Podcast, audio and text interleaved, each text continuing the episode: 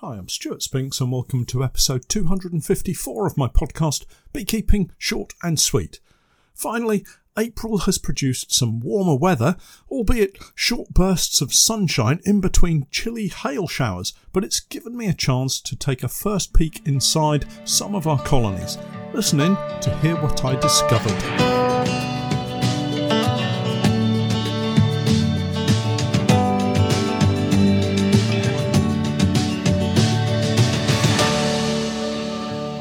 Beekeeping Short and Sweet, a beekeeping podcast for the inquisitive beekeeper with a short attention span. A beekeeper, in fact, just like me.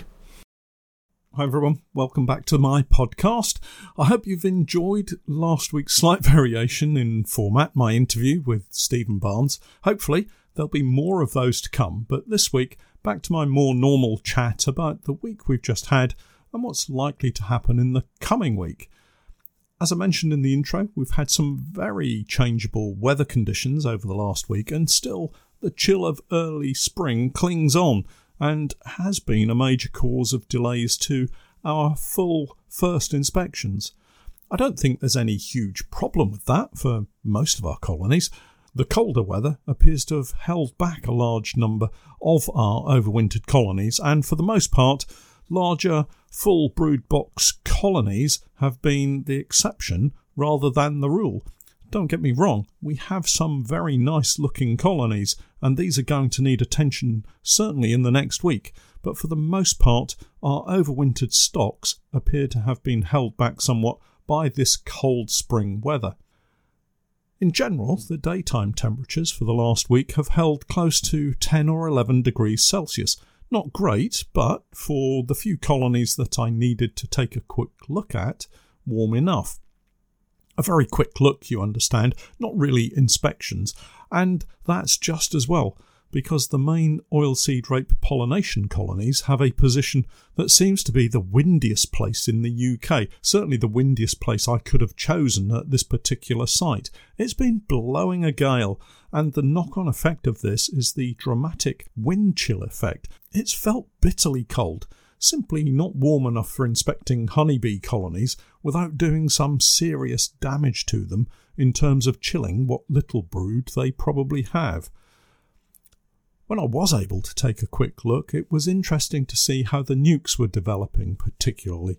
Full size colonies always fluctuate in size, it seems. The strongest colonies going into winter can end up being tiny by the time Easter has passed, and those smallest of colonies somehow turn into monstrously large colonies and swarm as soon as there's a hint of warm sunshine. But let's not talk up any swarms just yet, though, although, as usual, reports of queen cells abound social media already. One of the current issues is those smaller colonies and their early development. Having such a small number of adult bees naturally leads on to them not being able to grow particularly quickly now that the sun is shining. So, why are they so slow to build up? Well, it's all down to their ability to nurture young larvae and keep them alive so they can grow and develop into adult bees. With the brood nest temperature needing to be maintained at a cosy 34 or 35 degrees Celsius, it takes a lot of bees to keep them that warm, particularly overnight.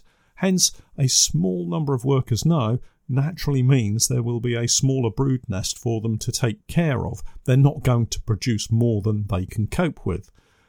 This means fewer emerging workers in each round of brood rearing for a short while until they have many more adult bees that can protect their young. Obviously, we hope that as the month of April progresses, both daytime and nighttime temperatures will average upwards and there becomes less pressure on the workers to maintain brood nest warmth and more to forage and feed. But as I've said before, we are looking to replace lost colonies by splitting double brood colonies this spring, so we need them to grow as quickly as they possibly can. Patience, Stewart. That's what's required here. Later in the week, this is last week, I visited the allotment apiary, where we currently have just two colonies. One was in a double nuke box. This is one of the Honeypaw four frame nukes. So, two four frame nuke boxes, one stacked on top of the other. So, eight frames in total. The other is a technoset hive that had a reasonably large colony in it going into the winter. It was an interesting visit to say the least. Firstly, the double nuke setup was doing great. Lots of bees and a queen laying eggs in every possible space. I do think the honey poor nukes and hives offer superb overwintering protection for our colonies. The insulating properties of these polyboxes works brilliantly, and that's why I think this nucleus colony was preparing to swarm. Yep, they had six frames of brood between the two boxes, total of eight, remember, and sat in the middle were two fully charged swarm cells. Now, before you dash off in a mad panic that all of your colonies are going to swarm, just have a think as to what state your bees are in and the likelihood that they will be preparing to swarm. This is the only colony out of all of ours that we've seen so far that have any form of preparation for swarming, and it's fairly obvious exactly what the cause for this is. They're cramped for space. It's as simple as that. Before I go on, it's interesting to see that there were just a couple of swarm cells in this colony, not row upon row of swarm cells. Now, this could be for a number of reasons, but I always like to see just a small number of swarm cells in a spring colony, not 50 plus. My record thus far is 58. I think I might have mentioned that before. 58 swarm cells, and of course, I found 57, and they still swarmed on me. I wouldn't advise producing splits from a colony that's developed 58 swarm cells. It's only going to produce very swarmy bees, I would suspect. So, if you're looking for colonies to use as parent colonies or donor colonies, go for those that only have a small number, maybe 6 to 12 swarm cells at most. Anyway, back to my double nuke with the two swarm cells. They really needed to go into something with a bit more space, so we put them into a full size hive. This gives them a couple of additional frames. Our Langstroth hives take 10 brood frames, and that should be enough to see them through the coming week before I take another look at them. Oh, for the sake of clarity, I did remove the two swarm cells that I found. Just to finish off, I also moved all of the brood from the two nuke boxes into the middle of the new hive so they weren't divided by a frame of food. It's one of those exceptions to the rule of keeping all of the brood frames in the same position as you transfer them across to a new box, as you would if you had just purchased a six frame nuke that you're simply moving into a full size hive. It just lets the bees take better care of the brood if all of that brood is in one place. The other colony here at the allotments apiary was a completely different story. So a bit of backstory for you. This colony, already in a Technoset 10 frame hive, was a swarm from the exact same colony that was in the nuke box. The original queen was in the swarm that we collected along with the mix of bees that swarmed with her, and the new queen was left in the nuke box with the remaining bees. Both colonies have survived the winter, which is always nice to see, but the old queen in the Technoset hive appears to be in some difficulty. Let me explain. You will at some point hear of something called spotty brood, and a lot of beekeepers will leap to various conclusions as to what's causing it. American foul brood, varroa damage, chalk brood, and even an inbred queen, all of which could be the cause. And this is where you need to put on your Sherlock Holmes deerstalker hat and grab your magnifying glass I wouldn't suggest a pipe because obviously that's bad for your health. However, there will be signs within the frame to lead you to a sound, educated deduction regarding what has caused the problem. Firstly, AFB. If this is the cause, you won't just see spotty brood, you'll also see dead larvae, scale, that's the dead desiccated larvae, and you'll likely as not see wet cappings, possibly sunken in appearance, so that's not what I was seeing. We can breathe a sigh of relief and cross that one off our list. If varroa damage is the cause, you will also see other damage as well. Cells with holes picked in them, also something to look out for in AFB, but dead larvae once more. And also, one very strong signal here would be a dwindling and sick looking population of workers. Again, this isn't what I was looking at. The adult bees here were all healthy and moving around freely, and there were no other signs of disease, so we can rule out varroa damage, I would suggest. What of chalk brood? Well, for the most part, you will probably see some chalky remains still in cells. It can be quite difficult for the workers to remove some of the dead larvae as they begin to dry out, so the signs of chalk brood will still be visible in the cells, most likely. The best and most obvious sign of chalk brood are the chalky lumps left on the floor of the hive. More often than not, the worker bees will either remove the chalk brood and let it fall to the floor of the hive, or it will dry out and fall out of its own accord.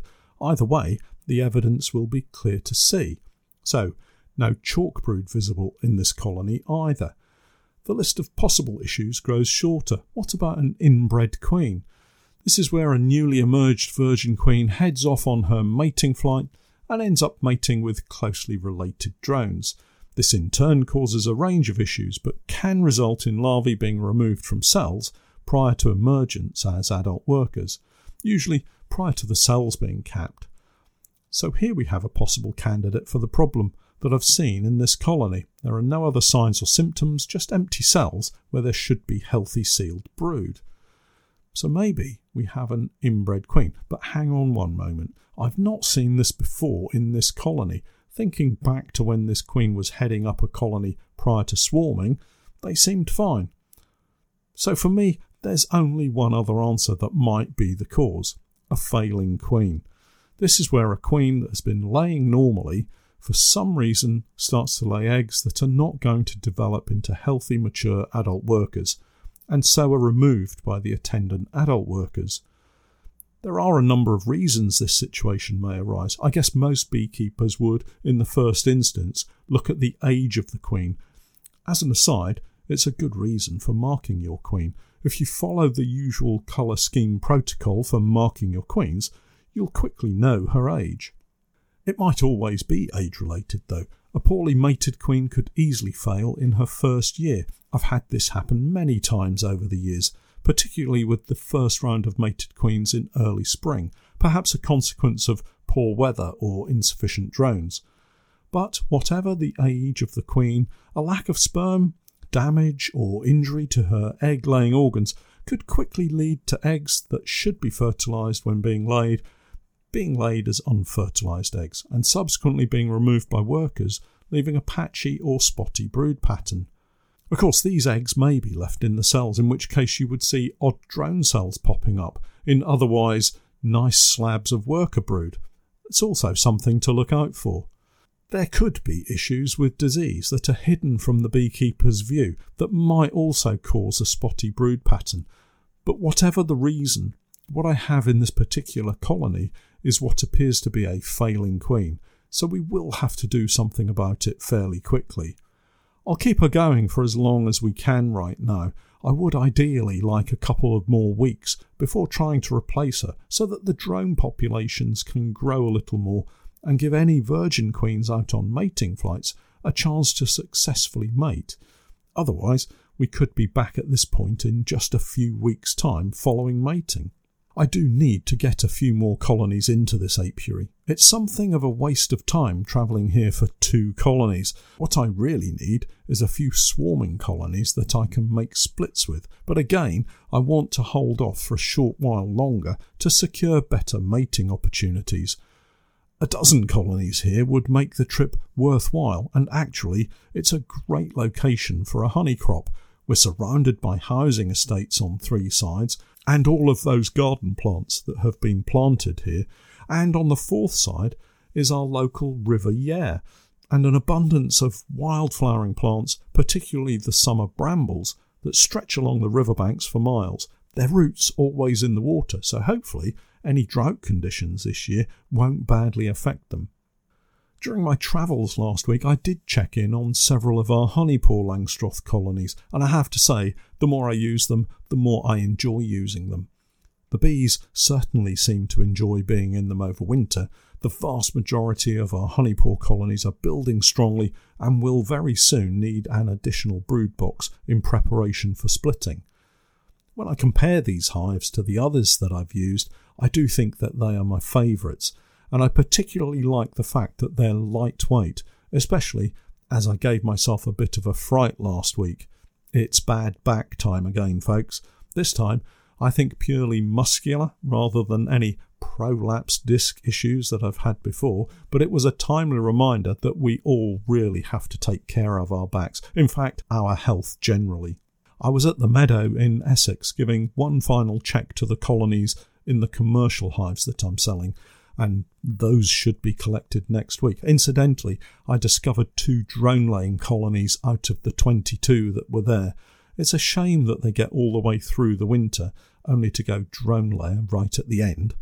Anyway, stooping and lifting roofs and boxes on pallets is a surefire way to mess up your back after a long winter layoff, so do take care, people.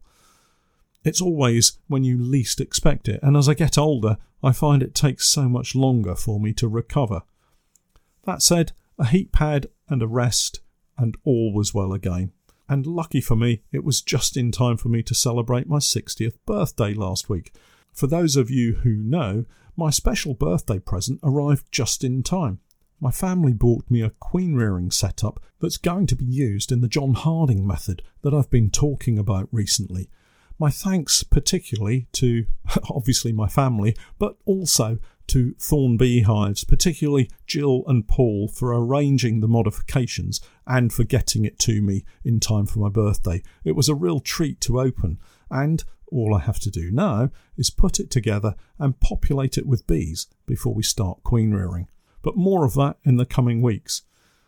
Well, that's me done for this week. I'll catch up with you all again in a week's time. Don't forget to check out my website, www.norfolk-honey.co.uk, and for my latest videos and podcasts with more updates, tips, and techniques, it's the same Patreon page, www.patreon.com forward slash Norfolk Honey. And remember, I'm Stewart Spinks, and that was Beekeeping Short and Sweet.